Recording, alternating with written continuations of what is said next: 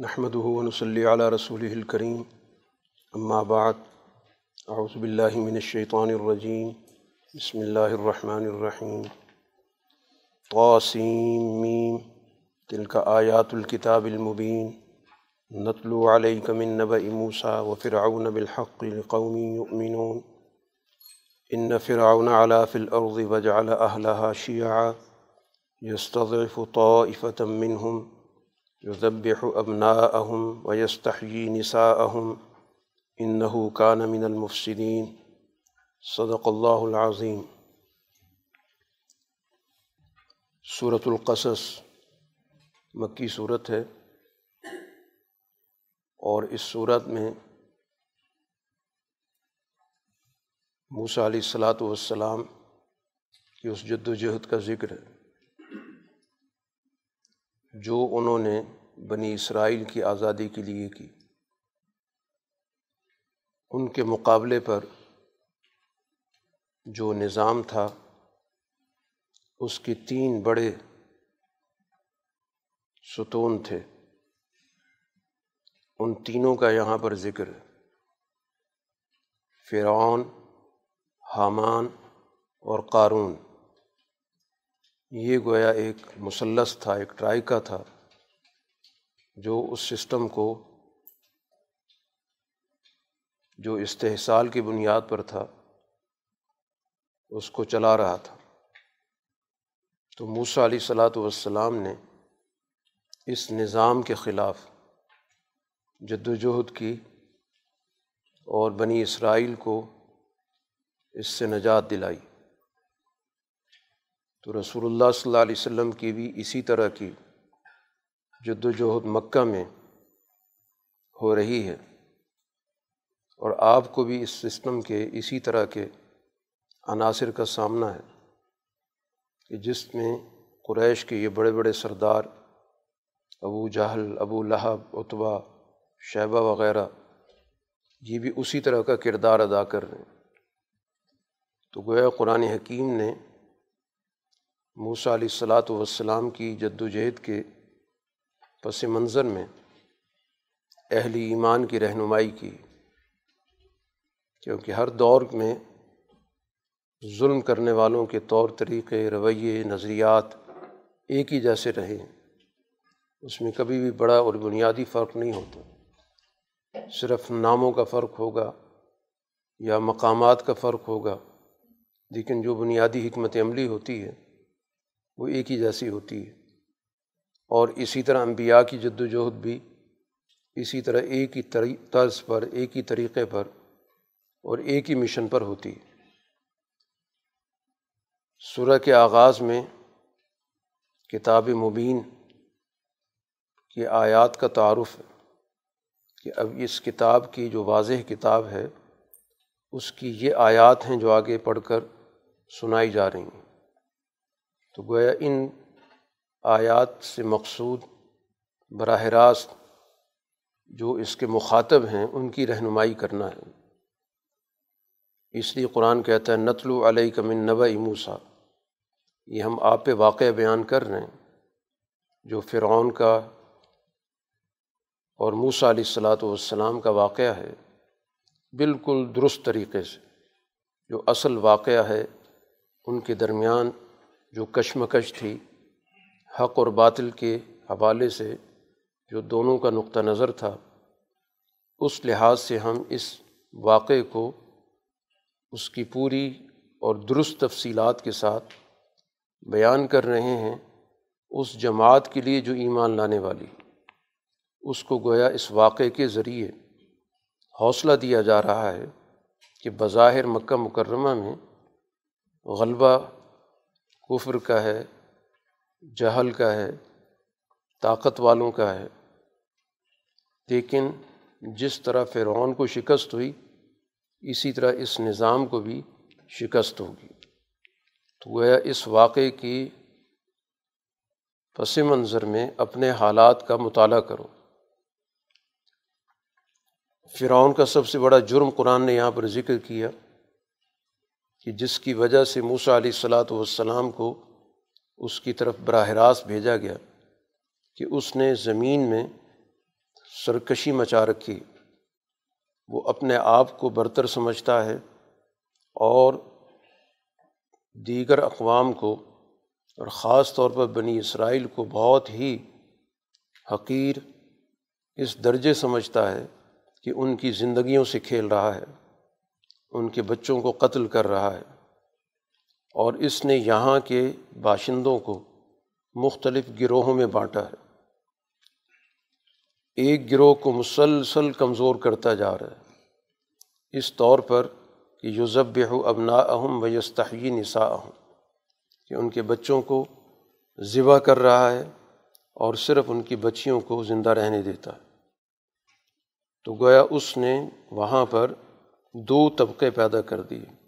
ایک حکمران طبقہ ہے جو قبطی قبیلہ ہے، اور دوسرا وہاں پر اسرائیلی طبقہ ہے جو اس کے مظالم کا شکار ہے اور نسل کشی کے مرحلے سے گزر رہا ہے۔ اس کی پوری نسل تباہ کی جا رہی ہے۔ تو اس لیے قرآن کہتا ہے وہ تو فسادی ہے۔ اس کا تعلق کسی بھی طور پر سوسائٹی کی فلاح و بہبود سے نہیں ہے۔ تو یہ تو اس کی فرد جرم ہے کہ اس نے سوسائٹی کے اندر اپنی بالادستی کا نظام قائم کر کے سوسائٹی کو تقسیم کر دیا، گروہوں میں بانٹ دیا، ان کے درمیان اس نے جنگ و جدل پیدا کر دی اور مسلسل ایک گروہ پر اس نے مظالم کی انتہا کی ہوئی۔ اب یہاں پر اللہ تعالیٰ کا ایک فیصلہ ہوتا ہے کہ اس قوم پر اس ظلم کے دروازے کو بند کیا جائے۔ اسی کو اللہ تعالیٰ کی تدبیر کہا جاتا ہے کہ دنیا کے اندر جب مظالم قوموں پر ہوتے ہیں، تو پھر اللہ تعالیٰ کی طرف سے ان قوموں کی آزادی کا بندوبست کیا جاتا ہے۔ اس کے لیے پورا کا پورا ایک نظام حرکت میں آتا ہے۔ چنانچہ اس فیصلے کا ذکر ہوا کہ ہم نے اس بات کا فیصلہ کر لیا، ارادہ کر لیا کہ ہم ان کمزور لوگوں پر احسان کریں۔ ان کو اپنے پاؤں پر کھڑا کریں۔ اور قرآن نے اس احسان کی تفصیل بھی بتا دی کہ ہم ان کو معاشرے کی قیادت دینا چاہتے ہیں۔ گویا اب اس کمزور طبقے کو جس کو زندگی کے لالے پڑے ہوئے اور جو زندگی بڑی مشکل سے سسک سسک کے گزار رہا ہے اور ہر وقت اس کی نوجوان نسل قتل کے مرحلے سے گزرتی ہے، لیکن اب ہمارا فیصلہ بالکل اس کے برعکس ہے۔ اور وہ فیصلہ یہ ہے کہ ہم نے اس کو امامت دینی ہے، قیادت دینی ہے اور اس زمین کا ان کو وارث بنانا ہے۔ اور پھر اسی زمین پر جس پر اس وقت فرعون کی حکومت ہے، اس زمین کو ہم نے ان کے اقتدار میں دینا ہے۔ اور فرعون کو رحمان کو، ان کے لشکروں کو بتا دینا ہے کہ جس چیز سے یہ خوف زدہ ہیں اور جس کے لیے یہ ساری تدبیر اختیار کر رہے ہیں۔ کہ ان کو یہ بتا دیا گیا تھا کہ بنی اسرائیل میں سے ایک بچہ پیدا ہوگا اور اسی کے ہاتھ سے فرعون کی حکومت اور سلطنت ختم ہوگی۔ تو در حقیقت اسی خوف کی وجہ سے انہوں نے بنی اسرائیل کی نسل کشی شروع کر رکھی۔ ہے تو لیکن ہم دکھائیں گے وہی کچھ جس سے یہ ڈر رہے ہیں، جس سے یہ خوف زدہ ہیں۔ یہ اللہ تعالیٰ کی تدبیر کام آئے گی اور جس کو یہ روکنا چاہتے ہیں وہ دنیا میں آ کے رہے گا اور اس کے ہاتھ سے یہ پورا کا پورا نظام دنیا کی نظروں میں بالکل تباہ و برباد ہوگا۔ تو یہ فیصلے کا اعلان قرآن کرتا ہے۔ پھر اس کے بعد اس ساری تدبیر کا ذکر کیا گیا کہ کس طرح پھر اللہ تعالیٰ نے اپنے اس فیصلے کو عمل میں لانے کی حکمت عملی اختیار کی۔ سب سے پہلے اللہ تعالیٰ نے جب موسیٰ علیہ الصلاۃ والسلام کی ولادت ہوئی تو اس موقع پر ان کی والدہ کو باقاعدہ ان کے دل کے اندر اللہ تعالیٰ کی طرف سے وہی ڈالی گئی کہ الہام ڈالا گیا۔ باقاعدہ اللہ کی طرف سے ان کی رہنمائی کی گئی۔ اور رہنمائی یہ کی گئی کہ فی الحال آپ اس بچے کو دودھ پلائیں۔ لیکن جب کسی طور پر خوف محسوس ہو تو پھر یہ فیصلہ کرنا ہوگا کہ اس بچے کو دریا کے حوالے کرو۔ تو اب وہاں پر ظاہر ہے کہ ابتدائی درجے میں ان کے ذہن کے اندر ایک مخمصہ پیدا ہوا، ایک سوال پیدا ہوا کہ ایک طرف وہ یہ سوچتی ہیں کہ یہ میرا بچہ ہے تو اب اس کو میرے پاس رہنا چاہیے۔ لیکن ایسی صورت میں اس کی تباہی یقینی ہے۔ اور دوسری طرف یہ خیال آتا ہے، یہ تدبیر ذہن میں آتی ہے کہ کسی طرح اس کو صندوق میں رکھ کر دریا میں بہا دیا جائے تو اس میں ایک امکان ہے اس بات کا کہ یہ بچہ بچ جائے گا۔ تو اب یہ دو گویا کہ ان کے ذہن کے اندر کشمکش کی نوعیت پڑتی ہے، تو بالآخر اللہ تعالیٰ کی طرف سے ان کو یکسوئی دی جاتی ہے، وہ ایک فیصلہ کر بیٹھتی ہیں۔ اور ساتھ ہی ان کے دل کے اندر اس کے لیے پورا حوصلہ رکھا گیا۔ اور یہ بات بھی دل میں ڈال دی گئی کہ یہ بہرحال آپ کے پاس واپس آئے گا، نہ صرف واپس آئے گا بلکہ بجا من المرسلین اس کو ہم رسولوں میں سے بنائیں گے۔ تو یہ گویا باقاعدہ اللہ تعالیٰ کی طرف سے حضرت موسیٰ کی والدہ کے دل میں یہ باتیں ڈالی جا رہی ہیں۔ اب اس کے بعد یہ سارا عمل چلتا ہے، وہ اس کو ایک صندوق میں رکھ کر دریا کے حوالے کر دیتی ہیں۔ اور پھر یہ دریا اس صندوق کو لے کے چلتا ہے اور بالآخر وہاں جا کے پہنچتا ہے جو فرعون کے محلات ہیں۔ قرآن کہتا ہے فلتقت و آل فرعون فرعون کے اس سارے نظام چلانے والے لوگوں نے اس صندوق کو اٹھا لیا۔ اب نتیجہ کیا نکلنا تھا؟ اس کو تو انہیں نہیں پتہ تھا۔ نتیجہ یہ نکلنا تھا کہ یہی بچہ اس نظام کی تباہی کا ذریعہ بنے گا۔ اور یہی گویا کہ ان کے لیے مستقبل کے اندر بہت بڑے غم کا باعث بنے گا۔ لیکن اس وقت ان کے ذہن میں یہ ہے کہ ہم نے ایک بچے کو اٹھا لیا۔ قرآن کہتا ہے کہ اپنی دانش میں تو انہیں فیصلہ کر لیا، لیکن حقیقت میں گویا انہوں نے اپنے سسٹم کے نقطہ نظر سے بہت بڑی غلطی کی۔ جو جس طرح وہ سوچ بچار کر رہے تھے اور جس طرح پورا منصوبہ بنا رکھا تھا، اللہ تعالیٰ نے اس منصوبے کو ان کے اندر ہی جا کر اس کو ناکام بنا دی چنانچہ فرعون کی بیوی نے تو فوراً ہی کہا کہ یہ بچہ میری اور تمہاری آنکھوں کی ٹھنڈک بنے گا، کیونکہ دونوں لاولت تھے، اولاد تو تھی نہیں۔ اس لیے وہاں پر ان کو اولاد کی بہت زیادہ طلب تھی۔ تو اب ان کو ایک بچہ شیرخوار مل گیا۔ تو ان کے ذہن میں یہ چیز آ گئی کہ یہ تمہارے لیے ایک قسم کی قدرت کی طرف سے ایک نعمت مل گئی۔ اب ہم اس کو اپنے بچے کے طور پر پالیں گے، بڑا کریں گے، تو مستقبل میں ہمارا جو وراثت کا مسئلہ ہے وہ بھی حل ہو جائے گا۔ اس لیے اس نے کہا کہ لا تختلو اس کو قتل نہیں کرنا، کیونکہ ہمیں اس سے فائدے کی امید ہے، یا ہم اس کو بیٹا بنا لیں گے۔ قرآن کہتا ہے، انہیں شعور نہیں تھا کہ فیصلہ کر کیا رہے ہیں وہ اسی کو تدبیر الہی کہا جاتا ہے کہ اللہ تعالیٰ انہیں کے ہاتھوں سے فیصلہ کروا رہا ہے انہیں کے دلوں کے اندر وہ ساری چیزیں ڈال رہا ہے۔ جو اس بچے کے بقا کے لیے ضروری ہیں۔ اب اس کے بعد قرآن حکیم ذکر کرتا ہے کہ اس وقت تک تو اللہ تعالیٰ نے موسا علیہ السلاۃ والسلام کی والدہ کو پورا حوصلہ دیا۔ اب ظاہر والدہ تھیں، بچہ ان سے جدا ہو گیا اور اس حالت میں جدا ہوا ہے۔ تو اندیشہ تھا کہ کہیں وہ اپنے اس راز کو لوگوں کے سامنے ذکر نہ کر بیٹھیں۔ لیکن ہم ان کے دل کو مضبوط کیے رکھا۔ اور ان انہوں نے حضرت موسیٰ کی بہن سے کہا کہ تم اس کے ساتھ ساتھ چلو جس طرف یہ جا رہا ہے، یہ صندوق، اس کے پیچھے پیچھے رہو۔ دیکھو ہوتا کیا ہے اس کے ساتھ۔ یہ بھی گویا کہ اللہ نے ان کی ذہن میں تدبیر ڈالی کہ اس کی نگرانی کا نظام بھی ہو تاکہ اس کو دیکھا جائے کہ یہ کہاں جا رہا ہے۔ چنانچہ یہ ساری تفصیلات ان کے سامنے آئیں اور وہ وہاں پر اس بچے کے پیچھے پیچھے پہنچ گئیں۔ اب وہاں پر جب بچے کو اٹھایا گیا تو لازمی طور پر اس کی دیکھ بھال کی ضرورت محسوس ہوئی کہ اس کے سب سے پہلے تو خوراک کا مسئلہ ہے، اس کے دودھ پینے کا مسئلہ ہے۔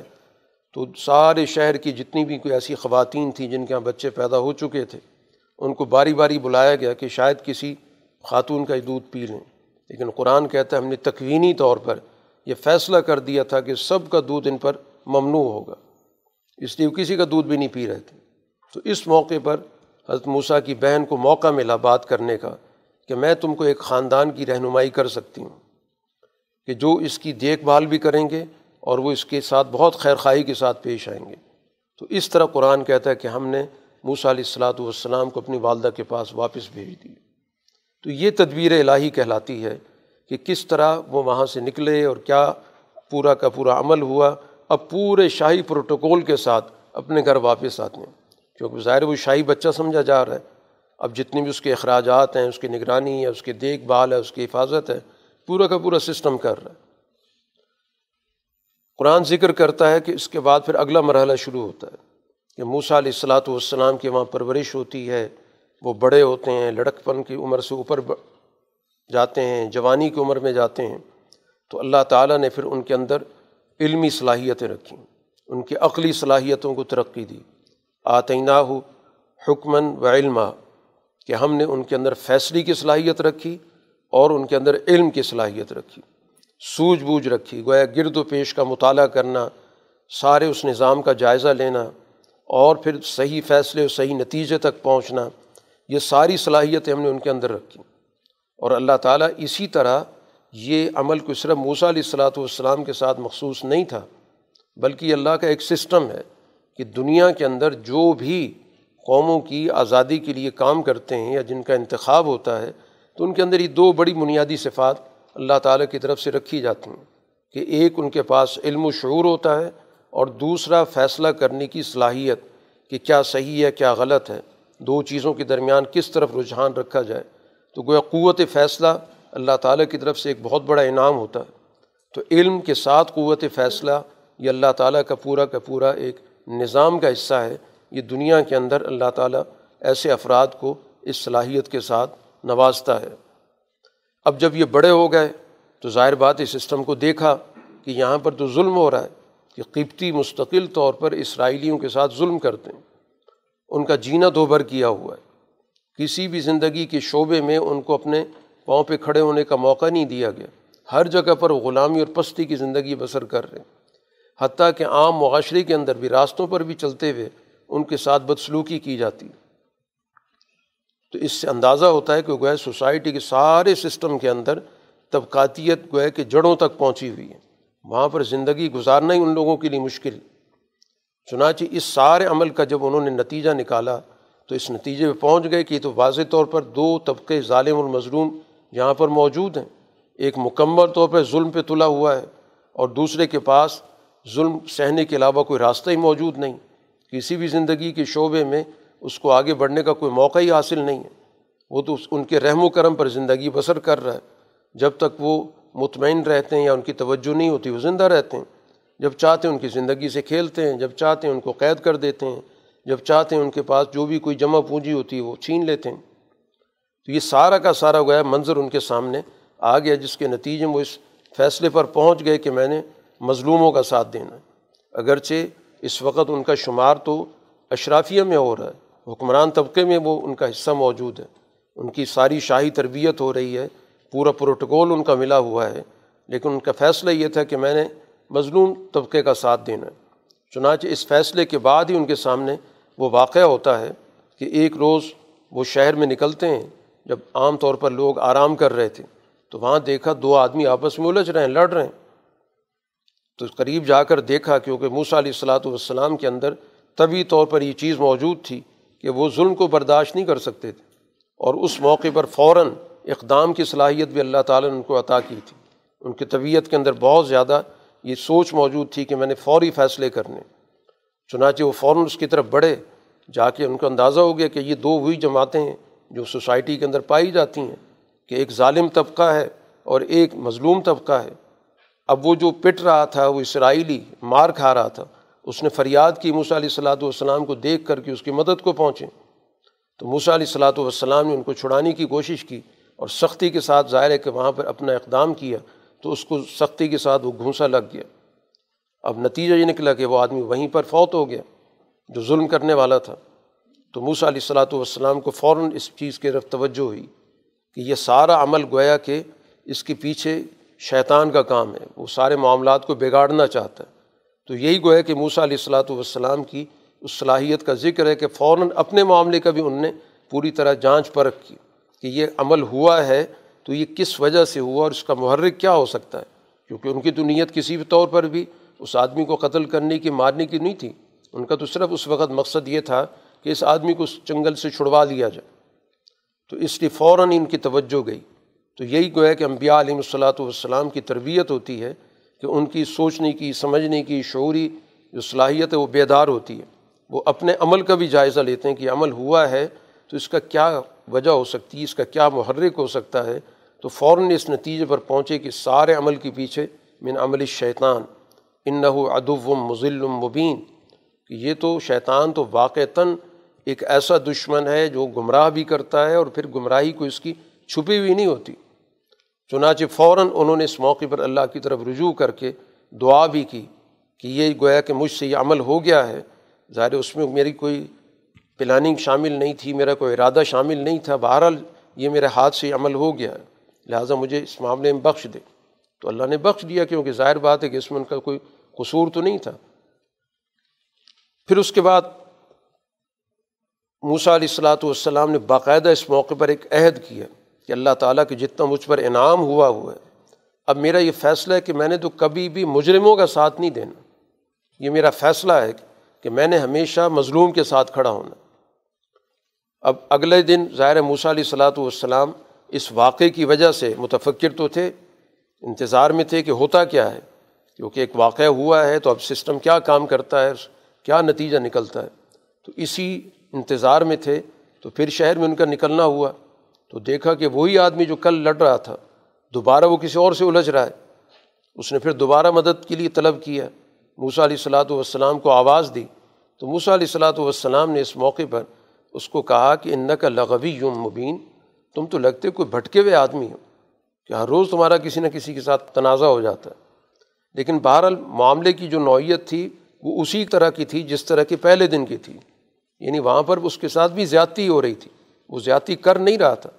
لیکن ظاہر بات ہے کہ اس کے عمل کی وجہ سے کہ کل بھی لڑائی میں شریک ہے، آج بھی لڑائی کر رہا ہے۔ اس وجہ سے یہ جملہ کہا ہے۔ اس کا یہ مطلب نہیں کہ وہ اس وقت کوئی زیادتی کر رہا تھا۔ چنانچہ اس کو ہی پکڑنے کی کوشش کی جو ظلم کر رہا تھا، مار رہا تھا۔ تو اس نے یہ سمجھا کہ موسا علیہ السلاۃ والسلام نے چونکہ یہ بات کی ہے، مجھے ڈانٹا ہے تو لگتا ہے آج میری خیر نہیں ہے۔ تو اس کی فوراً اس موقع پر بول پڑا کہ لگتا ہے کہ جیسے کل آپ کے ہاتھ سے ایک آدمی مارا گیا، آج مجھے مارنا چاہتے ہیں۔ تو یہ وہ چیز تھی جہاں سے یہ راز نکل گیا۔ یہاں سے یہ بات پھیلتے پھیلتے ایوانوں تک پہنچی۔ اب اس پر ظاہر ہے کہ فرعون کی ساری جو کیبنٹ تھی، اس کا جو بھی اس معاملے کو دیکھنے والا ادارہ تھا، وہ سارے بیٹھ کے اس پہ سوچ و بچار کرنے لگ گئے کہ ظاہر ہے کہ ایک آدمی کل قتل ہوا اور فرعونی نسل کا تھا، حکمران نسل کا تھا۔ اور پھر ایک ایسے شخص کے ہاتھ سے قتل ہوا جس کے بارے میں ان کو پتہ چل گیا کہ یہ تو بنی اسرائیل سے تعلق ہے۔ تو اب ان کا تو خیال تھا کہ اتنا عرصہ ہمارے ساتھ رہے ہمارے سسٹم کا حصہ بن گئے۔ تو جس طرح ہم نے کئی اور بنی اسرائیلی لوگوں کو اپنے ساتھ ملا لیا ہے، جیسے کہ آگے قرآن ذکر کر رہا ہے کہ قارون کا، وہ بھی بنی اسرائیلی تھا، لیکن وہ اپنی بنی اسرائیل سے کٹ کر اس نے سارے مفادات فرونی نظام سے جوڑ لیے تھے۔ تو ان کا خیال ہوا کہ شاید اسی طرح موسا بھی ہمارے سسٹم کا حصہ بن گئے ہوں گے۔ لیکن موسا علیہ السلاۃ والسلام تو ظاہر ہے کہ حق کے مشن پر تھے۔ تو اب یہ سارا، ان الملا یا تمیرون بک یہ سارے کے سارے لوگ بیٹھے کہ اب اس معاملے پر ہمیں ایکشن لینا چاہیے۔ موسا علیہ السلاۃ والسلام سے باقاعدہ ہمیں حساب کتاب کرنا چاہیے۔ اور سزائے موت کی طرف وہ بڑھ رہے تھے، سوچ رہے تھے کہ ہم ان کو سزائے موت دیں۔ لیکن اندر موسا علیہ السلاۃ والسلام کے لوگ بیٹھے تھے تو ایک شخص مجلس سے نکلا اور فوراً موسا علیہ السلاۃ والسلام کو تلاش کر کے ان تک پیغام پہنچا دیا کہ اندر مجلس بیٹھی ہوئی ہے اور اس موضوع پہ مشاورت ہو رہی ہے۔ کہ کس طرح سزا دی جائے۔ تو لہٰذا میرا آپ کو مشورہ یہ ہے کہ آپ فوراً یہاں سے چلے جائیں۔ میں آپ کا خیر خواہ ہوں۔ چنانچہ موسیٰ علیہ السلاۃ والسلام نے اب اس فرعونی نظام سے علیحدگی اختیار کر لی۔ تو یہ بھی تدبیر الہی ہے کہ چونکہ اللہ تعالیٰ نے اب اگلے دور کی ذمہ داری دینی ہے، تو اب وہ ذمہ داری تو ظاہر اس سسٹم کے اندر رہ کے نہیں دی جا سکتی تھی۔ اس کے لیے ضروری تھا کہ ایک ایسے ماحول کے اندر رکھا جائے کہ جس ماحول میں وہ بیٹھ کر چیزوں پر غور و فکر کریں۔ اور ان کو اعلیٰ درجے کی صحبت و تربیت حاصل ہو۔ اس لیے وہاں سے ان کو اس پورے سسٹم کے دائرے سے نکال لیا گیا۔ فرعونی نظام جس جس علاقے میں موجود تھا، وہ اس سے باہر نکل پڑے۔ چنانچہ مدین کا ان نے رخ کیا۔ اور وہاں پر گویا اللہ تعالیٰ سے انہوں نے دعا بھی کی کہ اللہ تعالیٰ مجھے سیدھے راستے کی طرف رہنمائی کرے گا۔ اب موسا علیہ السلاۃ والسلام جب راستے میں تھے تو ایک جگہ پر دیکھا کئی لوگ جمع ہیں، اپنے جانوروں کو پانی پلا رہے ہیں۔ تو فوراً وہاں پر رکیے تھوڑی دیر کے لیے۔ دیکھا کہ دو خواتین ایک طرف کھڑی ہیں، اپنا ریوڑ لے کر۔ تو فوراً ان کی توجہ ہوئی کیونکہ موسا علیہ السلاۃ والسلام جیسے قرآن ذکر کر چکا ہے کہ ہر معاملے پہ نظر رکھتے تھے۔ سوسائٹی کے معاملات سے ان کو بہت دلچسپی تھی۔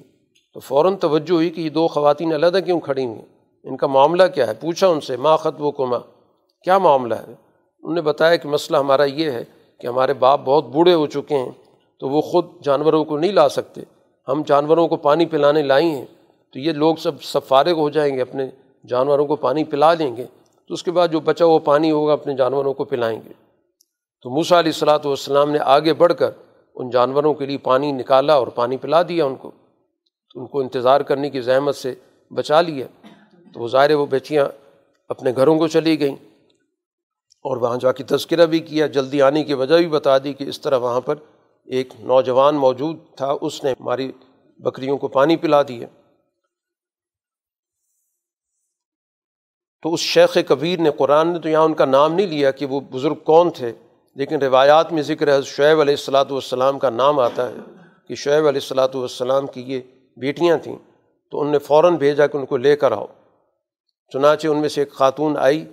قرآن ذکر کرتا ہے کہ بڑی حیا کے ساتھ وہ آئی اور اس نے کہا کہ میرے والد آپ کو بلا رہے ہیں۔ کہ وہ چاہتے ہیں کہ آپ نے جو ہماری بکریوں کو پانی پلایا ہے، اس کے بدلے میں آپ کو کوئی انعام دیں۔ بہر الموسیٰ علیہ السلاۃ والسلام وہاں پر چلے گئے۔ سارا واقعہ بتایا کہ میں کون ہوں، کہاں سے آیا ہوں، کیا کیا معاملات پیش آئے ہیں اور کس وجہ سے میں وہاں سے نکلا ہوں۔ تو انہوں نے کہا، لا تخف، آپ خوف زدہ نہ ہوں کیونکہ آپ اس علاقے سے نکل چکے یہاں پر اس کی کوئی حکومت موجود نہیں۔ اب یہ گفتگو ہو رہی تھی، ظاہر سارا قصہ واقعہ بیان کیا۔ تو ان کی جو بیٹی تھی شعیب علیہ السلام کی، اس کو توجہ ہوئی کہ ان کو جس مقصد کے لیے بلا کے لائے تھے، وہ معاملہ تو ظاہر ہے کہ گفتگو میں رہ گیا۔ تو فوراً توجہ دلائی کہ یا ابت استاجر ہو، ابا جان، ان کا جو بھی آپ نے ہدیہ دینا ہے، جو بھی ان سے تعاون کرنا ہے، وہ کریں۔ اور پھر ظاہر ہے کہ یہ بڑے طاقتور اور امین ہیں۔ یہ دو صفات بیان کی ہیں کہ سوسائٹی کے اندر جو کام کرنے والوں کے اندر یہ دو بڑی بنیادی صفات ہوتی ہیں، جس سے کوئی بھی معاشرہ چلتا ہے۔ کہ ایک تو ان کے اندر اس کام کو پوری طرح سنبھالنے کی صلاحیت موجود ہو اور پھر اس کے اندر پوری طرح دیانت موجود ہو۔ کردار کے لحاظ سے، اخلاق کے لحاظ سے، چیزوں کو سمجھنے کے لحاظ سے امانت کی سوچ ہونا بہت لازمی ہے۔ تو صلاحیت بھی ہو اور دیانت بھی ہو۔ یہ دو چیزیں گویا کہ بنیادی طور پر کسی بھی شعبہ زندگی کو چلانے کے لیے بڑی اہمیت رکھتی ہیں۔ اگر صرف صلاحیت و امانت ہو تو بھی تباہی ہو جاتی ہے۔ نری امانت و صلاحیت ہی نہ ہو، تو بھی تباہی ہوتی ہے۔ تو یہ دونوں صلاحیتوں کا ہونا کسی بھی شعبہ زندگی کو چلانے کے لیے ضروری ہوتی ہیں۔ تو چنانچہ ان نے ان دو خوبیوں کی طرف، خصوصیات کی طرف توجہ دلائی۔ تو بہرحال اس موقع پر حضرت شعیب علیہ السلاۃ والسلام ظاہر سارا واقعہ سن چکے تھے، پھر یہ ان کا طرز عمل بھی ان کے سامنے آ گیا۔ تو وہ ان کے سارے طرز عمل سے بہت متاثر تھے۔ اور ظاہر ان کو چاہیے تھا، وہ تو خود بہت بوڑھے ہو چکے تھے۔ کہ سارے گھر کے نظام کو چلانے کے لیے مجھے ایک معاون کی ضرورت ہے۔ تو اس لیے باقاعدہ ان سے گفتگو کی اور کہا کہ میں یہ چاہتا ہوں کہ ان دونوں بچیوں میں سے کسی ایک سے تمہارا نکاح کر دوں۔ لیکن شرط میری یہ ہوگی کہ تم ہمارے سارے نظام کو چلاؤ گے۔ یہ جو ہم نے سارا غلہ رکھا ہوا، ریوڑ رکھا ہوا ہے اس کی دیکھ بھال کرنا، جو بھی اس کا سارا نظام ہے، اس کو آپ نے سنبھالنا ہے۔ تو یہ غلہ بانی گویا آپ کے ذمے ہوگی۔ اور اس کے لیے انہوں نے آٹھ سال کا ذکر کیا۔ کہ آٹھ سال آپ یہاں پر رہیں، ہمارے سارے سسٹم کو سنبھالیں اور ہم آپ کا گویا یہاں پہ نکاح کر دیتے ہیں۔ باقی اگر مزید آپ دو سال دے دیں گے تو یہ آپ کی مرضی ہے، یہ آپ نے فیصلہ کرنا ہے۔ باقی میں آپ پہ کوئی اس چیز کی پابندی نہیں کرا رہا کہ آپ دو سال مزید بھی دیں باقی معاملات کے اندر آپ ان شاء اللہ مجھے بہت بہتر پائیں گے کہ میں، میری آپ کے ساتھ جو بھی ڈیلنگ ہوگی جو بھی معاملات ہوں گے، تو میری طرف سے کوئی کوتاہی نہیں ہوگی۔ تو موسیٰ علیہ السلاۃ والسلام نے گویا اس پیشکش کو قبول کر لی۔ کہا کہ ٹھیک ہے، میں اس معاہدے پر آپ کے ساتھ متفق ہوں۔ باقی میری مرضی ہے کہ میں آٹھ سال پورے کرتا ہوں یا دس سال پورا کرتا ہوں، یہ میں نے خود فیصلہ کرنا ہے۔ تو اس طرح گویا کہ موسا علیہ السلاۃ والسلام کو یہ عرصہ شعیب علیہ السلاۃ والسلام کی تربیت میں رہنے کا موقع ملا۔ اور اس کے ساتھ ساتھ ظاہر کہ ایک عملی نوعیت جو غلہ بانی کی ہے، تو غلہ بانی بھی بذات خود ایک بہت بڑا شعبہ ہے۔ جس کے ذریعے انسان کے اندر بہت ساری جو صلاحیتیں ہیں، ان کا استعمال ہوتا ہے۔ جس میں ایک ظاہر ان کی دیکھ بھال کرنا، ان کو مختلف نقصانات سے بچانا، ظاہر گلے کو باہر لے کے جا کے چرانا پڑتا ہے۔ اور جنگل میں جب جاتے ہیں تو بھیڑیوں کا اور وغیرہ وغیرہ چیزوں کا نقصان بھی پیش نظر ہوتا ہے، ان سے حفاظت رکھنا، چوکنا رہنا۔ ایسی جگہوں پر لے کے جانا جہاں پر ریوڑ کو اپنی خوراک مل سکے۔ تو ظاہر پوری ایک مینجمنٹ ہے اس کے اندر۔ اور پھر اس کے اندر جانور اس طرح کا ہے کہ اس پر کوئی سختی بھی نہیں کی جا سکتی۔ بڑا جانور ہو تو اس پہ سختی بھی کی جا سکتی ہے، لیکن چھوٹا جانور ہے اور اس کے اندر ظاہر بھاگنے دوڑنے کا عمل موجود ہوتا ہے، کوئی کسی طرف نکل سکتا ہے، وہ کسی طرف نکل جاتا ہے۔ جو بھی اس سارے عمل کو جانتے ہیں غلہ بانی کو، ان ساری چیزوں کو سمجھ سکتے ہیں کہ ایک بڑا مشکل کام ہوتا ہے ان چیزوں کو مینیج کرنا۔ اس لیے رسول اللہ صلی اللہ علیہ وسلم نے فرمایا کہ اللہ تعالیٰ نے تمام انبیاء کو اپنے ابتدائی دور کے اندر اس عمل سے گزارا ہے غلہ بانی سے۔ اور آپ نے خود کہا کہ میں نے بھی قراریت پر اہل مکہ کی بکریاں چرائی تھیں۔ تو اس کے ذریعے در حقیقت مقصود یہ ہوتا ہے کہ جو انسان کے اندر صلاحیت انتظامی ہے، وہ پیدا ہو، اسی طرح اس کے اندر صبر و ضبط پیدا ہو، یہ ساری چیزیں گویا کہ کسی بھی نظام کو چلانے کے لیے ضروری ہوتی ہیں۔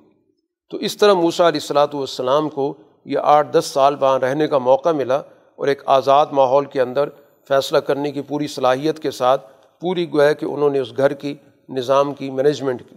یہ سارا تدبیر الہی سے تعلق رکھتا ہے کہ جو کہ اگلے دور کی تیاری کرانی ہے، اس کے لیے یہ ساری تربیت ان کے لیے بڑی مؤثر ثابت ہو رہی ہے۔ چنانچہ اس کے بعد جب یہ وقت پورا ہوا، معاہدے کا جو بھی ٹائم طے تھا، تو پھر اس کے بعد وہ اپنی اہلیہ کو لے کر واپس چل پڑیں اب راستے میں گویا کہ ان کو ایک آگ نظر آتی ہے۔ تو یہ وہ جگہ جہاں سے حضرت موسیٰ علیہ السلاۃ والسلام کو نبوت ملتی ہے۔ یہاں اللہ کی وہ تجلی ایک آگ کی شکل میں نظر آئی۔ اصل میں وہ تجلی تھی، اس طرح کی آگ نہیں تھی جو جلا دینے والی ہو۔ روشن تھی، محسوس یہ ہوتا تھا کیونکہ اس وقت دیکھنے والا بھی سردی کے موسم سے گزر رہا تھا، تو سردی بھی محسوس ہو رہی تھی۔ اس کے ساتھ ساتھ ان کی اہلیہ کو بھی اس وقت سخت قسم کی ضرورت تھی، حرارت کی، گرمی کی۔ تو اس وجہ سے گویا کہ موسا علیہ السلاۃ والسلام اس کو آگ سمجھ کر اس طرف بڑھے۔ اپنی اہلیہ سے کہا، یہاں ٹھہرو۔ مجھے لگتا ہے کوئی آگ ہے، میں وہاں سے کوئی آگ کا شعلہ لے آتا ہوں تاکہ ہم جو سفر کر رہے ہیں تو ہمیں جو مشکل پیش آ رہی ہے سردی کی وجہ سے تو ہم اپنی سردی کا بھی بندوبست کریں گے۔ تو اس طرح گویا جب وہاں پر گئے تو اللہ تعالیٰ کی طرف سے وہاں پر ان کو آواز آئی۔ تو گویا وہ تجلی تھی جو اس موقع پر وہاں پر ان کو نظر آئی ایک درخت کے اندر اور وہاں سے ایک آواز آئی کہ یا موسا انی ان اللہ رب العالمین۔ کہ اے موسا میں اللہ ہوں جو رب العالمین۔ تو یہ آواز گویا کہ وہاں سے ان کو محسوس ہوئی اور آواز کی کوئی سمت نہیں تھی۔ کہ یہ کہا جائے کہ دائیں طرف سے آ رہی تھی یا بائیں طرف سے آ رہی تھی یعنی ہر طرف سے ان کو آواز محسوس ہو رہی تھی۔ تو اس لیے گویا کہ کسی سمت کا تعین کرنا بھی درست اس موقع پہ نہیں ہو سکتا، کیونکہ اس کا تعلق تجلی الہی سے ہے۔ تو تجلی الہی کی کوئی ایسی متعین سمت نہیں ہوتی۔ تو اس لیے وہ آواز سنی اور اس کے ساتھ ساتھ دوسرا پیغام یہ سنا کہ آپ کے ہاتھ میں جو یہ عصا ہے، جو لاٹھی ہے، ظاہر سفر کے اندر اس کی ضرورت پیش آتی ہے، تو اس کو ڈال دو، زمین پر پھینک دو۔ چنانچہ اس طرح اللہ تعالیٰ نے اس کو اجدا کی شکل دی اور ایک معجزہ ان کو عطا کر دیا۔ اسی طرح دوسری نشانی وہ ہاتھ کے روشن ہونے کی دے دی۔ یہ دو نشانیاں دے کر انہیں کہا کہ جاؤ فضانی کا برحانہ مر ربک الا فراؤن علیہ۔ اب آپ کی گویا بیست ہو رہی ہے فرعونی نظام کی طرف۔ یہ دو نشانیاں آپ کے پاس ہیں۔ ان دو نشانیوں کے ساتھ آپ فرعون کے پاس جائیں۔ کیونکہ انہم قانون قومن فاسقین۔ وہ قانون توڑنے والے لوگ ہیں۔ مسلسل گویا کہ دنیا کے اندر جو اللہ تعالیٰ کے قوانین قوانین فطرت ہیں، ان کو یہ لوگ توڑ رہے ہیں۔ اس لیے ان کے پاس فوراً پہنچو۔ تو موسیٰ علیہ السلاۃ والسلام کو ظاہر پچھلا سارا واقعہ یاد آ گیا کہ میری حیثیت تو ان کی نظر کے اندر ایک جرم کرنے والی شخص کی ہے۔ تو میں تو جاؤں گا تو ظاہر ہے وہ انہوں نے تو بدلہ لینا ہے۔ مجھے ڈر ہے اس بات کا کہ وہ مجھے قتل کر دیں گے۔ اور متبادل ایک تجویز دے دی اللہ تعالیٰ کو کہ ہارون جو ہیں وہ میرے بھائی ہیں، بڑی اچھی گفتگو کر لیتے ہیں۔ آپ ان کو اس منصب کے لیے بھیج دیں۔ فارسل ہمائی رد این یوسدق نہیں وہ میرے ساتھ جائیں گے، تعاون کریں گے، کیونکہ مجھے ڈر ہے جب ایک جھٹلائیں گے تو ایک اور آدمی موجود ہوگا جو میری بات کی تائید کرے گا۔ تو اس طرح گویا کہ بات کرنے کے لیے مجھے ایک ماحول مل جائے گا۔ بہرحال اس طرح اللہ تعالیٰ نے ہارون علیہ السلاۃ والسلام کو بھی منصب عطا کر دیا۔ اس طرح گویا کہ یہ سارا سفر ان کا شروع ہوتا ہے اور سیدھا جا کے فرعون کے پاس پہنچتے ہیں اور اس کو جا کے دعوت دیتے ہیں۔ اب یہاں پر فرعون نے جب یہ سنا کہ یہ ایک رب العالمین کی طرف سے رسول ہیں، ساری گفتگو قرآن دوسری جگہ پہ بھی ذکر کرتا رہا ہے، تو اس نے اپنے سارے دربار میں کہا کہ یا یو الملا، اے دربار کے لوگوں میں اپنے علاوہ کسی اور کو تو خدا جانتا ہی نہیں ہوں۔ اب یہ کہتے ہیں، میں خدا کی طرف سے آیا ہوں۔ تو پھر حامان جو اس کا وزیر تھا، جو سارا سسٹم چلانے والا تھا، اس کو اس نے کہا کہ تم کوئی آگ بھڑکاؤ گگارہ تیار کرو، بہت بڑا محل بناؤ، پھر میں اس کے اوپر چڑھ کے دیکھوں گا موسا علیہ السلام کے خدا کو جا کے جھانکتا ہوں۔ یہ گویا کہ اس نے مذاق اڑانے کے لیے ساری بات کی اور ساتھ ہی کہا، میں تو ان کو جھوٹا سمجھتا ہوں۔ اصل مرض اس کا کیا تھا؟ قرآن کہتا استقبر ہوا و جنود ہو فل اردی بغیر الحق۔ وہ اور اس کا پورا سسٹم اپنے آپ کو سمجھتا تھا کہ ہم برتر لوگ ہیں۔ نا حق بلا وجہ کوئی وجہ بھی موجود نہیں تھی۔ لیکن یہ لوگ سارے کے سارے اپنے آپ کو بہت ہی اعلیٰ سمجھتے تھے، برتر سمجھتے تھے۔ تمام وسائل، اختیارات، طاقت کا چونکہ اپنے آپ کو مالک بنا رکھا تھا۔ اور پھر ساتھ میں یہ بھی ان کے ذہنوں میں بات بیٹھی ہوئی تھی کہ بس یہی دنیا ہے۔ اس کے بعد کوئی مقافات کا کوئی نظام نہیں ہے۔ تو طاقت ہمارے پاس ہے کون چیز چھین سکتا ہے؟ اور جب مر مرا بھی جاتے ہیں تو ظاہر دنیا کے اندر بات ختم ہو جاتی ہے۔ تو بہر اللہ تعالیٰ نے انہیں کو سزا دی، اس تکبر کی سزا دی اس کو پورے لشکر کو دریا برد کر دیا۔ موسا علیہ السلاۃ والسلام کو اللہ تعالیٰ نے کتاب عطا کی۔ تو رات کا قرآن ذکر کرتا ہے۔ تو یہ جو کتاب تھی، قرآن نے تین صفات اس کی ذکر کی ہیں۔ بصائر الناس یہ لوگوں کو اگلے دور کی رہنمائی دینے والی تھی۔ ان کے لیے ہدایت کا باعث تھی، ان کے لیے رحمت کا باعث تھی۔ گویا ان کو معاشرے کے اندر ایک نیا سسٹم بنا کے دینے والی یہ کتاب تھی۔ اس کے ذریعے گویا ان کو دنیا کے اندر مختلف اقوام پر غلبہ حاصل ہوگا۔ اگر وہ صحیح معنوں میں اس کتاب کی نوعیت کو سمجھیں، اس کی حقیقت کو سمجھیں، تو کتاب تو اس لیے نازل کی گئی کہ اس کتاب کے ذریعے ایک اعلیٰ درجے کا معاشرہ پیدا کیا جائے۔ اس کے ذریعے لوگوں کی رہنمائی ہو۔ ان سوسائٹی کے مسائل حل ہوں، ان کے لیے یہ کتاب باعث رحمت بنے۔ قرآن یہ ساری واقعات ذکر کر کے درمیان میں رسول اللہ صلی اللہ علیہ وسلم کو بھی مخاطب کرتا ہے کہ یہ سارے واقعات تو ظاہر آپ تو اس وقت موجود نہیں تھے۔ یہ باتیں تو ظاہر ہم آپ کو بتا رہے ہیں، آپ کے علم میں بھی کہیں اور سے نہیں آئیں۔ تو یہی سب سے بڑی دلیل ہے کہ جب آپ یہ واقعات لوگوں کے سامنے بیان کریں گے تو یہ آپ کی نبوت کی بہت بڑی دلیل ہے کہ نہ آپ کسی سے جا کر پڑھے، نہ کسی سے ملے۔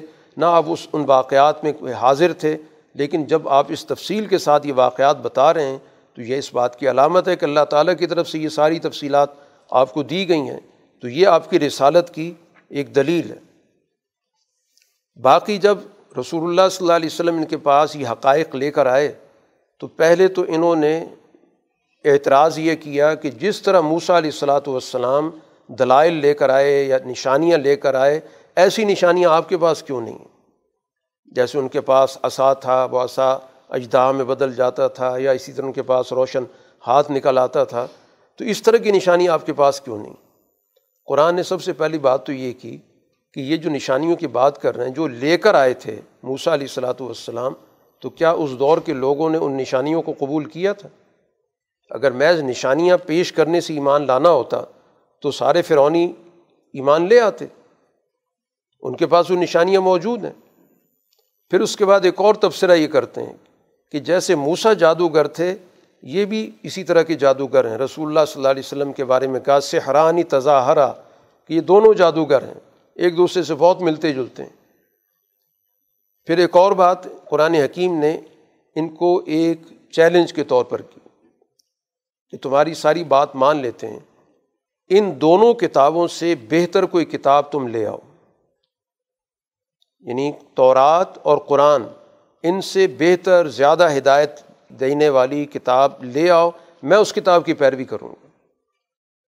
مجھے تو اس سے غرض ہے کہ جو بہتر سے بہتر چیز ہو، میں نے اس کی پیروی کرنی۔ تو اگر تمہارے علم میں کوئی ایسی چیز ہے، تم سمجھتے ہو کہ تورات کے اندر بھی کچھ کمی رہ گئی، یا میں جو قرآن لے کر آ رہا ہوں، اس میں بھی کوئی مسئلہ ہے، تو کل فتو بھی کتاب من عند اللہ۔ تم اللہ کی طرف سے کوئی اور کتاب لے آؤ جو ان سے زیادہ اچھی ہو، زیادہ اس میں ہدایت موجود ہو، میں اس کی پیروی کروں گا۔ اگر باقیتاً تمہارا مسئلہ یہ ہے، تو میری طرف سے تو کھلی آفر ہے کہ مجھے تو ہدایت کی پیروی کرنی ہے۔ تو اگر ان سے بڑھ کے کہیں ہدایت ملتی ہے، تو میں تو وہاں چلا جاؤں گا۔ لیکن ظاہر یہ پیشکش کبھی بھی قبول نہیں کریں گے۔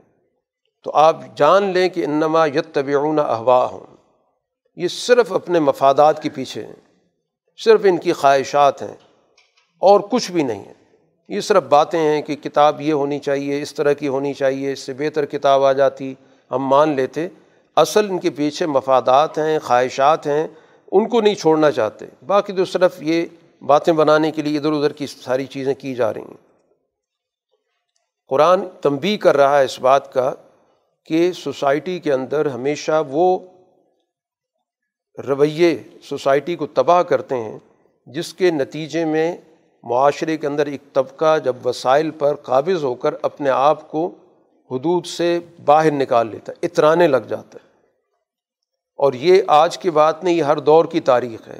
بکم اہلک نہ منقر یتم بطیرت معیشت ہم نے کتنے تمدن تباہ کر دیے۔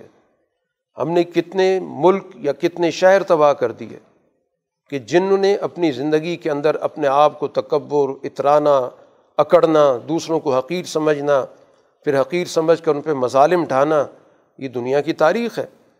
سارے کھنڈرات دنیا کے اندر یہی بتاتے ہیں کہ یہاں پر طبقاتی نظام تھا اور اس طبقاتی نظام کے نتیجے میں ان پہ تباہی آئی ہے۔ فتل کا مساکن لم تسکم ممباد اللہ کلیلہ یہ ان کے گھر پڑے ہوئے کھنڈرات پڑے ہوئے جا کے دیکھ لو کہ کس طرح ان کے محلات تھے اور کس طرح انہوں نے مختلف قسم کی چٹانوں کو پہاڑوں کو تراش تراش کے ان نے گھر بنائے تھے۔ سارے آج موجود ہیں اور ان جگہوں پر کوئی اور جا کے ٹھہرا بھی نہیں۔ ان کی ایسی نحوست ہے کہ کسی کے اندر بھی یہ جرت نہیں ہوئی کہ ہم ان جگہوں پر جا کر بنے بنائے گھر پڑے ہوئے، ہم جا کر اپنی رہائش اختیار کر لیں۔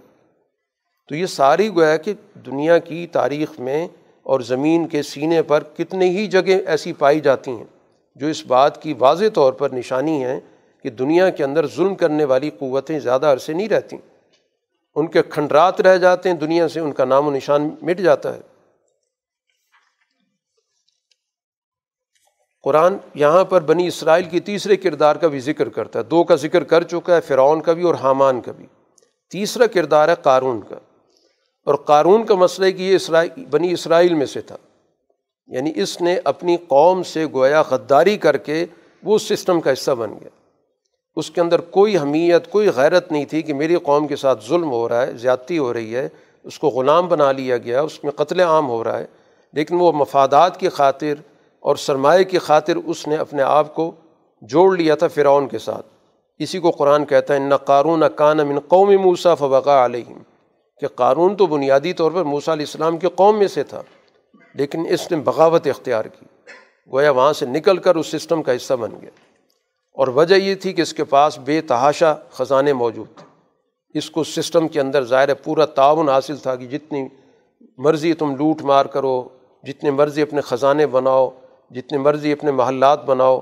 تو قرآن ذکر کرتا ہے کہ اس کے پاس اتنے خزانے تھے کہ ان خزانوں کی صرف چابیاں سنبھالنے کے لیے پوری کی پوری ایک پلٹن تھی۔ اس کے لیے پورا کا پورا عملہ رکھا ہوا تھا اس نے۔ یہ جو صرف چابیوں کی دیکھ بھال کرتا تھا۔ تو اس سے آپ اندازہ کر سکتے ہیں کہ اس کے پاس کیا کچھ موجود تھا۔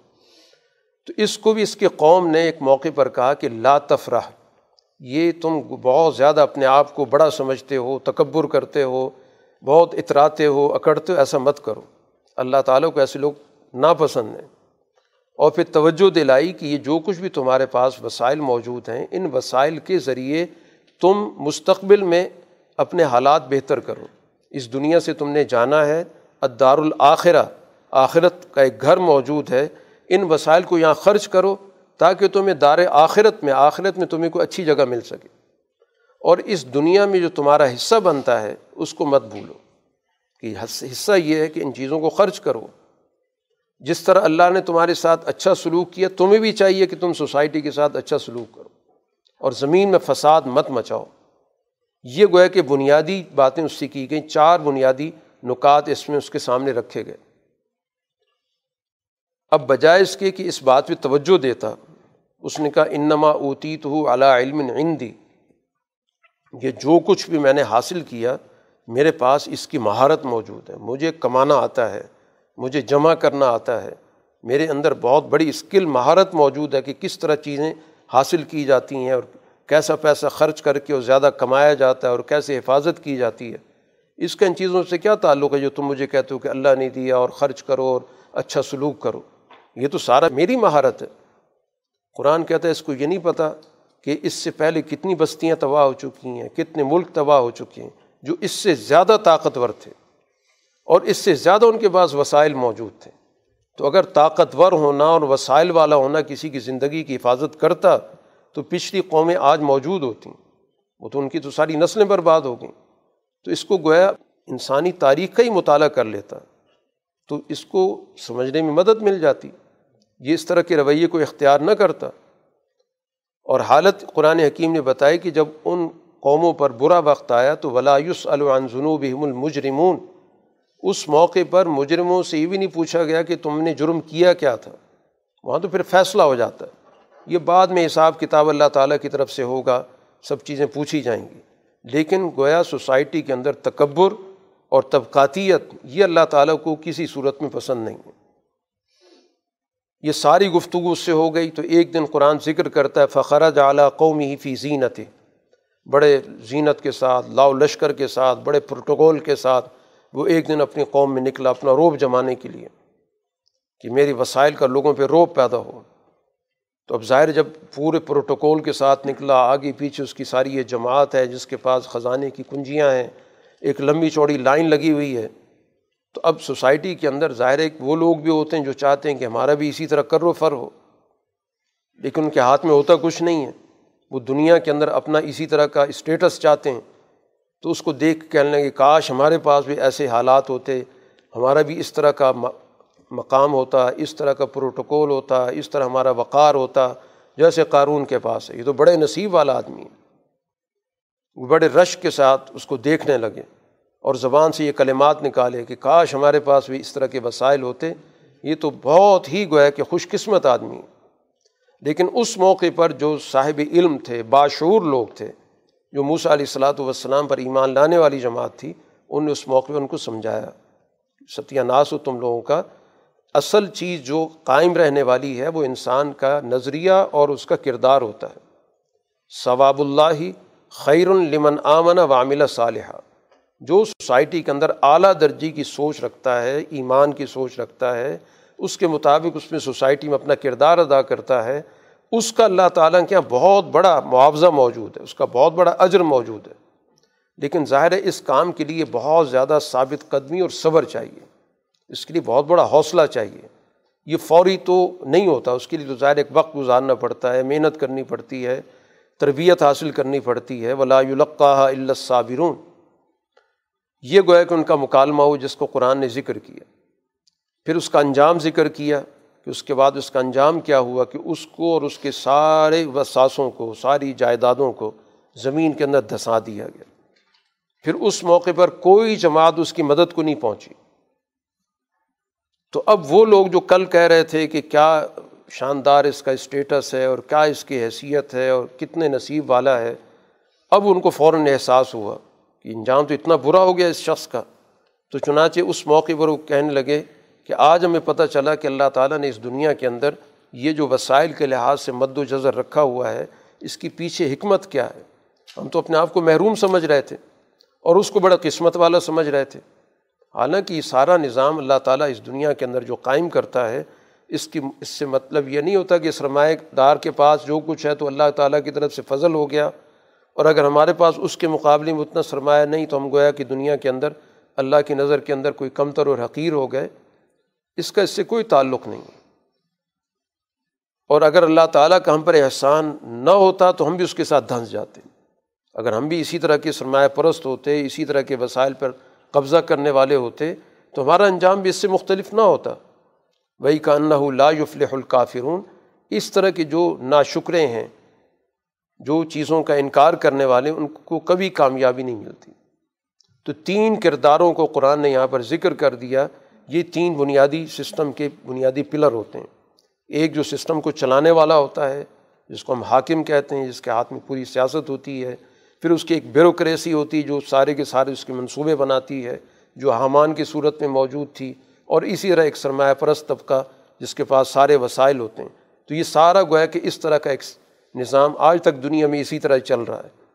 تو قرآن نے گویا کہ اس نظام کو رسول اللہ صلی اللہ علیہ وسلم کی جماعت کے سامنے اور اسی طرح مخالفین کے سامنے بطور نمونے کی پیش کر دیا کہ یہ کیس ہے، اس کی اسٹڈی کرو، دیکھو۔ کہ تم کس جگہ پر کھڑے ہوئے ہو۔ اور اس کے بعد قرآن نے ایک عمومی ضابطہ بتایا تل کا دار الآخرت الزین اللہ یریدون علوم فل ارد ولا فسادہ کہ یہ آخرت کی جو کامیابی ہے، یہ دنیا کے اندر کس رویے سے جڑی ہوئی ہے۔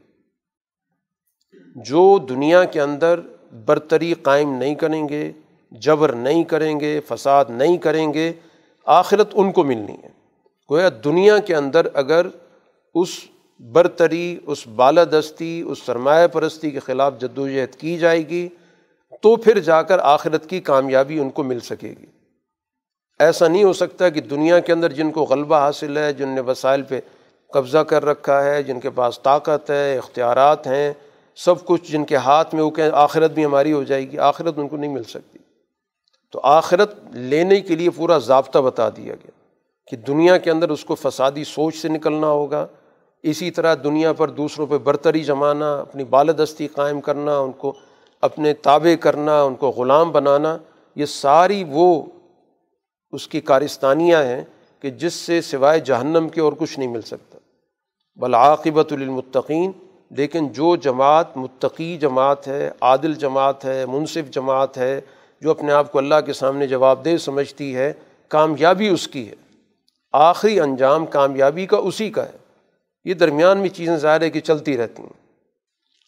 رسول اللہ صلی اللہ علیہ وسلم کو یہاں پر مستقبل کے حوالے سے یہ بات بتائی جا رہی ہے کہ آپ اگرچہ اس وقت مکہ سے مدینہ تشریف لے گئے، لیکن اللہ تعالیٰ آپ کو واپس مکہ لے کر آئے گا۔ یہ مستقبل کے حوالے سے ایک بہت بڑا اعلان ہے، ان الزی فرض علی کل قرآن الراد کا علامات کہ جس ذات نے آپ پر قرآن لازم کیا ہے، وہ آپ کو لازمی طور پر واپس اس جگہ پر لے کے آئے گی۔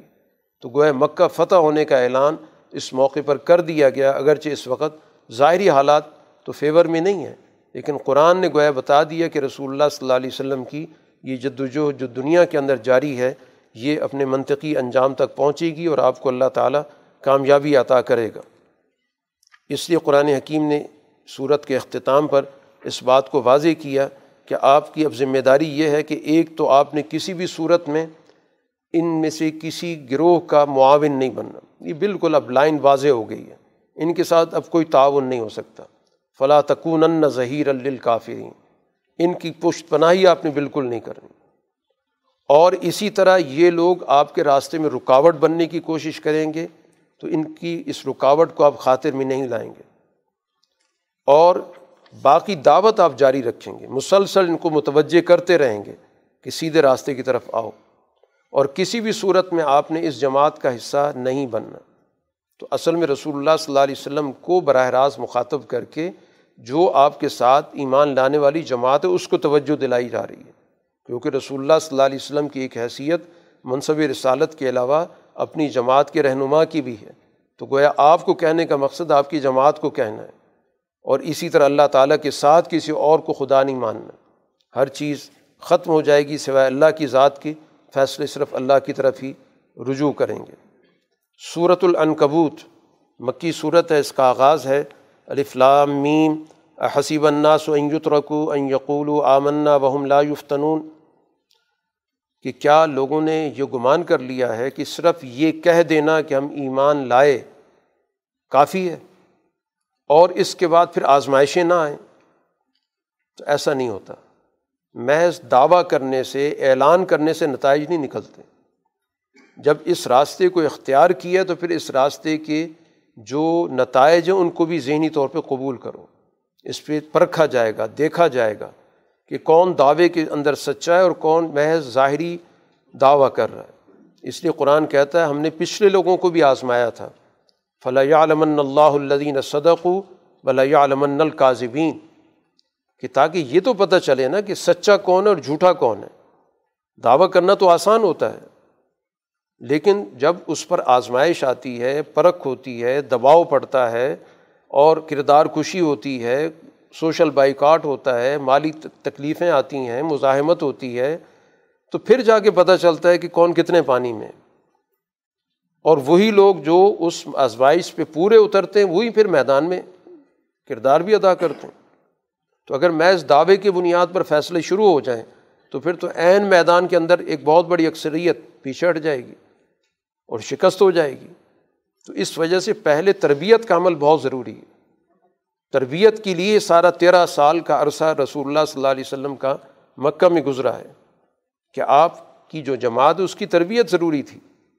اس لیے مختلف آزمائشوں سے ان کو گزارا گیا۔ تو جن کے اندر جرت تھی، جن کے اندر حوصلہ تھا، جو مقابلہ کر سکتے تھے، جو چیزوں کو برداشت کر سکتے تھے، وہ نکھر کے سامنے آ گئے۔ تو اس طرح وہ جماعت گویا رسول اللہ صلی اللہ علیہ وسلم کی با اعتماد بنی۔ اور اسی کے اساس پر بعد میں دنیا کے اندر جو بھی آپ نے حکمت عملی اختیار کی انہیں کے اساس پر کی۔ تو اس لیے ضابطہ بتا دیا گیا کہ محض اعلان کرنے سے، دعویٰ کرنے سے بات نامکمل رہے گی جب تک کہ وہ پوری طرح پرکھا نہ جائے۔ اب قرآن ذکر کرتا ہے کہ کچھ ایسے بھی لوگ ہیں کہ جو دعوت تو کرتے ہیں، آمنا بلّہ کہ ہم ایمان لے آئے۔ لیکن جب اس راستے میں تکلیفیں پہنچتی ہیں، تو وہ سمجھتے ہیں کہ جس طرح کو اللہ کی طرف سے عذاب آ جاتا ہے۔ یعنی وہ فرق نہیں کرتے کہ اللہ کا عذاب اور چیز ہوتی ہے اور لوگوں کی طرف سے آزمائش اور ہوتی ہے۔ جال فتن تناسی کا عذاب اللہ۔ کہ یہ لوگوں کی طرف سے مصیبت آتی ہے، مشکل پیش آتی ہے، کسی بھی شکل میں۔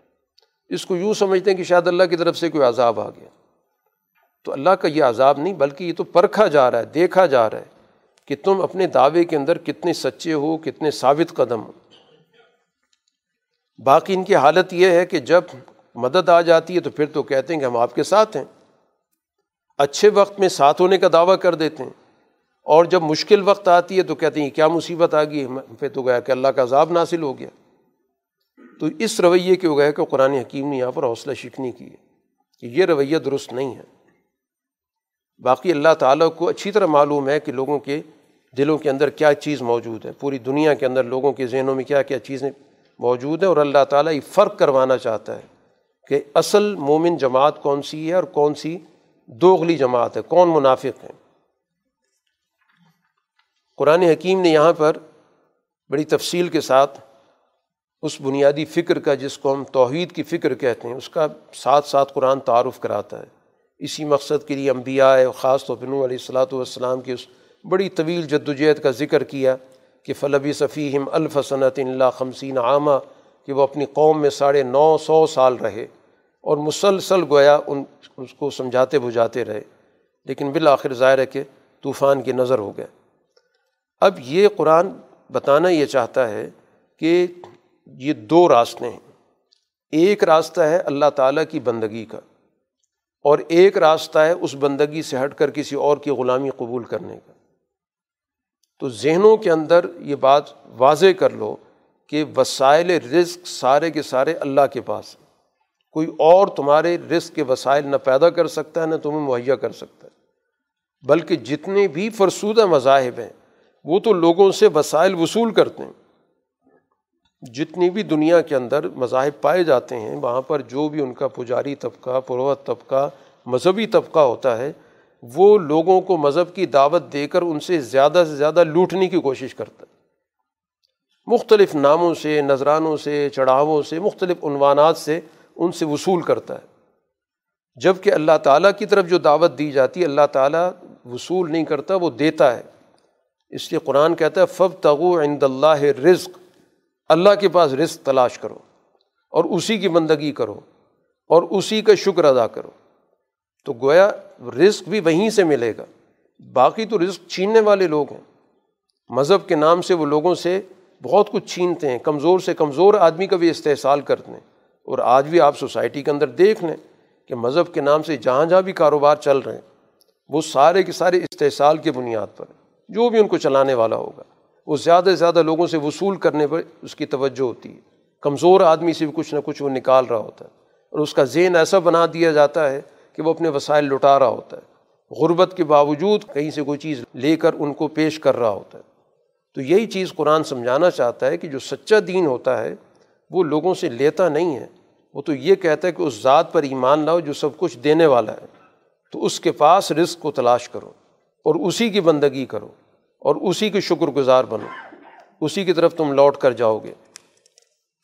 ان واقعات کے ساتھ ساتھ جو قرآن یہاں پر حضرت ابراہیم علیہ السلام کا، حضرت لوت علیہ السلام کا اور پھر یہ مختلف واقعات کا ذکر کر کے قرآن اس پر موسیٰ علیہ السلاۃ والسلام کے حوالے سے تینوں کرداروں کا ذکر کیا، قارون و فرعون و حامان۔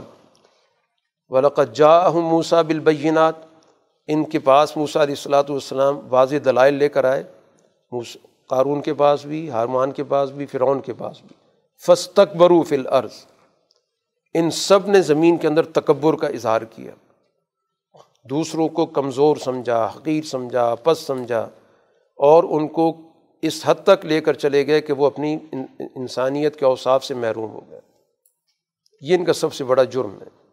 تو ہم نے پھر سب جو بھی قومی دنیا کے اندر رہی، مختلف طریقوں سے بھی ان کا مواخذہ کیا۔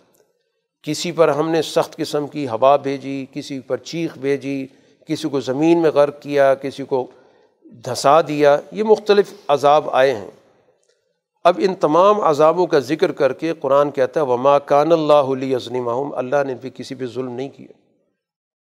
یہ جتنی بھی سزائیں آئی ہیں، چاہے دھسایا گیا، غرق کیا گیا، چیخ آئی، چنگھاڑ آئی، زلزلہ آیا، جو بھی صورتیں ہوائیں بھیجیں، آندھی آئی اللہ نے کوئی ظلم نہیں کیا ولا کن کانو انفسہم یظلمون، انہوں نے اپنی ذات پر خود ظلم کیا۔ یہ اپنے اعمال کے نتائج ہیں۔ جیسا عمل انہوں نے کیا، اس کے مطابق نتیجہ نکلا۔ ہم نے تو ان کو سمجھانے کی بہت کوشش کی۔ انبیاء بھیجے اور نبی طویل طویل عرصوں تک ان کے پاس رہے، سمجھاتے بجھاتے رہے، تاریخ کے واقعات سے سمجھاتے رہے۔ نہیں توجہ دی۔ اب باقی یہ جو رسول اللہ صلی اللہ علیہ وسلم کے مقابلے پر لوگ موجود ہیں، جنہوں نے پورا ایک سسٹم بنا رکھا ہے، قرآن کہتے ہیں، بظاہر تو لگتا ہے کہ بڑے مضبوط لوگ ہیں، لیکن اصل میں ان کے اس سسٹم کی کوئی حقیقت نہیں ہے۔ ان کی مثال ایسی، جیسا کہ ایک مکڑی جالا بنتی ہے۔ تو اب مکڑی کے جالے میں کمزور چیز پھنستی ہے، طاقتور چیز تو پھنستی ہی نہیں ہے۔ تو ان کا سارا جتنا بھی زور چلتا ہے، دباؤ چلتا ہے، کمزور لوگوں پہ چلتا ہے۔ جس سے کوئی سمجھتا ہے کہ شاید ان کا تانا بانا بڑا مضبوط ہے۔ تو تانا بانا کوئی مضبوط نہیں ہے، مکڑی کے جال کی طرح ہے۔ وہ اپنا گھر بنا لیتی ہے، چھوٹی چھوٹی چیزوں کو وہ شکار کرتی رہتی ہے۔ کوئی بڑی چیز آ جائے تو اس کا سارا تانا بانا ٹوٹ جاتا ہے۔ تو اسی طرح ان کی بھی یہی نوعیت ہے کہ بظاہر اس وقت لگتا ہے کہ ہر کمزور کو انہیں پھانسا ہوا ہے، ہر ایک کو مشکل میں ڈالا ہوا ہے۔ لیکن جب وقت آئے گا تو یہ گویا کہ مکڑی کے جالے کی طرح ان کے سارے منصوبے ختم ہو جائیں گے۔ رسول اللہ صلی اللہ علیہ وسلم سے کہا گیا کہ آپ اپنے مشن پہ قائم و دائم رہیں۔ اتلما اوحی علیہ کا من الکتاب و عقیم الصلاح دو بنیادی باتیں بتا دی گئیں کہ جو آپ پہ وہی آ رہی ہے، اس وہی کا آپ ابلاغ کریں، اس کی پیروی کریں اور نماز کے نظام کو مضبوطی سے قائم رکھیں۔ جو اجتماعیت کا ایک بھرپور نظام ہے روزانہ کی بنیاد پر ان افراد کو جوڑیں، ان کی تربیت کریں، ان کی اصلاح کریں، ان کے حوصلے بڑھائیں۔ تو نماز تو ایک بڑا جامع قسم کا نظامی تربیت ہے۔ اس لیے قرآن نے اس کے نتائج بھی بتائے کہ ان صلاح تنہا ان الفاشائی والمنکر کہ نماز تو انسان کے اندر ایک بہت بڑی تبدیلی پیدا کرتی ہے۔ اس کے اندر ایک اخلاقی حوالے سے جتنی بھی کمزوریاں وہ دور کرتی ہے۔ عقل کے لحاظ سے جتنی خامیاں دور کرتی ہے۔ دونوں چیزوں کا وہ علاج کرتی ہے۔ انسان کی اخلاقی جو نوعیتیں ہیں، کمزوریاں ہیں، ان کا بھی علاج کرتی ہے اور اسی طرح عقلی طور پر جو چیزیں انسان کے لیے نقصان دہ ان سے بھی دور رکھتی ہے، جس کو قرآن من کر کہتا ہے۔ بلا ذکر اللہ اکبر اور اللہ کا کی جو یاد ہے، اللہ کا ذکر سب سے بڑا ہے۔ تو گویا سوسائٹی کے اندر نماز کے ذریعے ہم اللہ کی بڑائی کو ذہن نشین کرتے ہیں۔ اس لیے ہماری ہر حرکت اللہ اکبر کے ساتھ ہوتی ہے۔ تو اصل مقصد یہ ہے کہ تم اپنے ذہن کے اندر اس پیغام کو ذہن نشین کرو کہ ہم صرف اللہ کی بڑائی کو اپنے ذہنوں میں، اپنے دلوں کے اندر راسخ کر رہے ہیں اور تمام دوسری چیزوں کی بڑائی کا انکار کر رہے ہیں۔ تو یہ مستقل گویا کہ ہمارا وظیفہ ہوتا ہے کہ ہم نماز کا آغاز بھی اللہ اکبر سے کرتے ہیں، پھر رکوع بھی اللہ اکبر، سجدہ بھی اللہ اکبر یہ مستقل گویا کہ ہم اپنی زبان پر وہ ورد رکھتے ہیں۔ تو اس کا مقصد یہ کہ ہمارے ذہنوں کے اندر غیر اللہ کا خوف ختم کیا جائے۔ اللہ کی عظمت پیدا ہو تاکہ غیر اللہ کی ساری عظمتیں ہمارے ذہنوں سے نکل جائیں۔ رسول اللہ صلی اللہ علیہ وسلم کو اللہ نے جو پیغام دیا ہے خالص، اس کے اللہ تعالیٰ کی طرف سے ہونے کی دلیل قرآن واضح کرتا ہے کہ اس سے پہلے تو آپ کو کتاب بھی نہیں پڑھتے تھے۔ رسول اللہ صلی اللہ علیہ وسلم ہاتھ سے لکھ بھی نہیں سکتے تھے۔ کیونکہ اللہ تعالیٰ نے یہ از خود انتظام ایسا کیا کہ پہلے آپ کوئی کتاب نہ پڑھیں اور آپ کے اندر لکھنے کی بھی نوعیت نہیں ہونی چاہیے۔ اگر ایسا ہوتا تو پھر ظاہر یہ ویسی شک میں پڑے رہتے ہیں، پھر تو شک میں پڑ جاتے ہیں کہ فلاں آدمی سے سنا تھا۔ اب بھی جھوٹی باتیں بہت ساری مشہور کی انہوں نے کہ آپ شام گئے تھے تو وہاں کسی سے کوئی بات سن لی تھی۔ تو اگر واقعتاً اگر آپ کوئی کتاب پڑھ لیتے، پھر تو ظاہر آپ کی ہر بات پہ ان کا یہی تبصرہ ہوتا۔ کہ تو آپ نے پچھلی کتاب پڑھ لی، وہ آپ ہمیں سنا رہے ہیں۔ یا اسی طرح اگر آپ لکھنے والے ہوتے تو کسی کی بات سن کر لکھ لیتے۔ تو اس لیے اللہ تعالیٰ نے تو یہ چیزیں آپ کے اندر رکھی ہی نہیں ہیں۔ اسی مقصد کے لیے کہ تاکہ آپ کی زبان سے جو بات نکلے، اس میں ذہنوں میں اس کے حوالے سے کوئی شبہ نہ ہو۔ بالکل لوگوں کے ذہنوں میں بات واضح ہو جائے۔ اور اس لیے اللہ نے بل ہوا آیات بینات فی صدور الزین اوت العلم۔ ان واضح آیات کو اللہ تعالیٰ نے اہل علم کی سینوں میں محفوظ کر دی۔ تو رسول اللہ صلی اللہ علیہ وسلم ابلاغ کرتے تھے، سمجھاتے تھے اور لوگوں کے ذہنوں میں وہ چیز بیٹھ جاتی تھی۔ انکار صرف ظلم کرنے والے کرتے ہیں۔ اور کوئی اہل علم اس چیز کو قبول کرتے ہیں اور ظلم کرنے والے انکار کرتے ہیں۔ تو گورے دونوں مقابل جماعتوں کا ذکر کر دیا گیا کہ رسول اللہ صلی اللہ علیہ وسلم پر ایمان لانے والی جماعت صاحب علم ہے، صاحب شعور ہے۔ وہ آپ سے سنی ہوئی باتوں کو، ان آیات کو اپنے دلوں کے اندر، سینوں کے اندر محفوظ رکھتی ہیں۔ اور جو مقابل گروہ ہے، وہ ظلم پیشہ ہے، ظلم کرنے والا ہے۔ قرآن حکیم نے یہاں پر اہل ایمان کو اس چیز کی طرف بھی متوجہ کیا ہے کہ اگر مکہ مکرمہ کے اندر جب حالات سازگار نہیں ہیں، تو پھر ایسی صورت میں تمہیں سازگار ماحول کی طرف جانا چاہیے۔ یہ ہجرت کے لیے گویا کہ ذہن تیار کیا جا رہا ہے۔ یا عبادی الزین آمن ان عرضی واسعت الفیہ یفابدون کہ میری زمین بہت کشادہ ہے۔ تم نے بندگی میری کرنی ہے۔ اس مقصد کے لیے اگر تمہیں گھر چھوڑنا پڑتا ہے تو گھر چھوڑ دو۔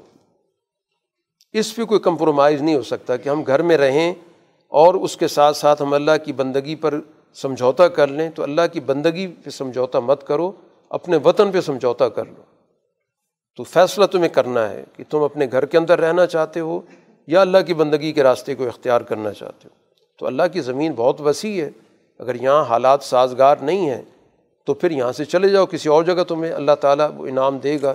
چنانچہ یہاں سے نکلیں تو اللہ تعالیٰ نے مدینہ کے اندر باقاعدہ ان کو جگہ بھی دی، وسعت کے ساتھ بھی دی، پوری حیثیت کے ساتھ دی، اقتدار کے ساتھ دی، وسائل کے ساتھ دی۔ اس صورح کے اختتام پر رسول اللہ صلی اللہ علیہ وسلم سے کہا جا رہا ہے کہ من ازلم منفطرا اللہ کذیباً او کذب بالحق لما جا کہ اس سے بڑھ کر کوئی ظالم نہیں ہو سکتا جو اللہ پر جھوٹ مانتا ہے یا کسی سچی بات کو جھٹلاتا ہے۔ سب سے بڑا ظالم وہ ہے جو اللہ کے بارے میں غلط بیانی کرتا ہے یا اس کے پاس سچ آ جائے اس کو جھٹلا دیتا ہے۔ اس کے کہنے کا بنیادی مقصد یہ کہ جو رسول اللہ صلی اللہ علیہ وسلم پر یہ الزام دھرتے ہیں کہ یہ ساری باتیں آپ نے خود بنا لی ہیں تو قرآن آپ کی زبان سے کہلوا رہا ہے کہ اللہ کی نظر میں تو اس سے بڑا ظالم کوئی نہیں ہوتا، کہ اللہ نے بات کی نہیں اور ایک آدمی کھڑے ہو کر کہے کہ اللہ نے کہا۔ اللہ نے کسی کو منصب رسالت دیا نہیں اور وہ کہتا ہے میں رسول بن گیا ہوں۔ تو کسی صورت میں اتنے بڑا ظالم بننے کا تو میں کسی صورت میں قبول نہیں کر سکتا۔ یہ تو میں خود اعلان کر رہا ہوں اس بات کا۔ ولزین جاہد فینہ لنا دین سب النا اب اس راستے میں جو بھی جد وجہد کریں گے ہم ان جد وجہد کرنے والوں کو آگے بڑھنے کے بہت سارے راستے دکھا دیں گے۔ ایک راستہ نہیں، آگے بڑھنے کے بہت سارے راستے ہوں گے۔ کیونکہ سوسائٹی کے اندر جد وجہد ہوتی ہے، وہ معاشرے کے مختلف شعبوں پر حاوی ہوتی ہے۔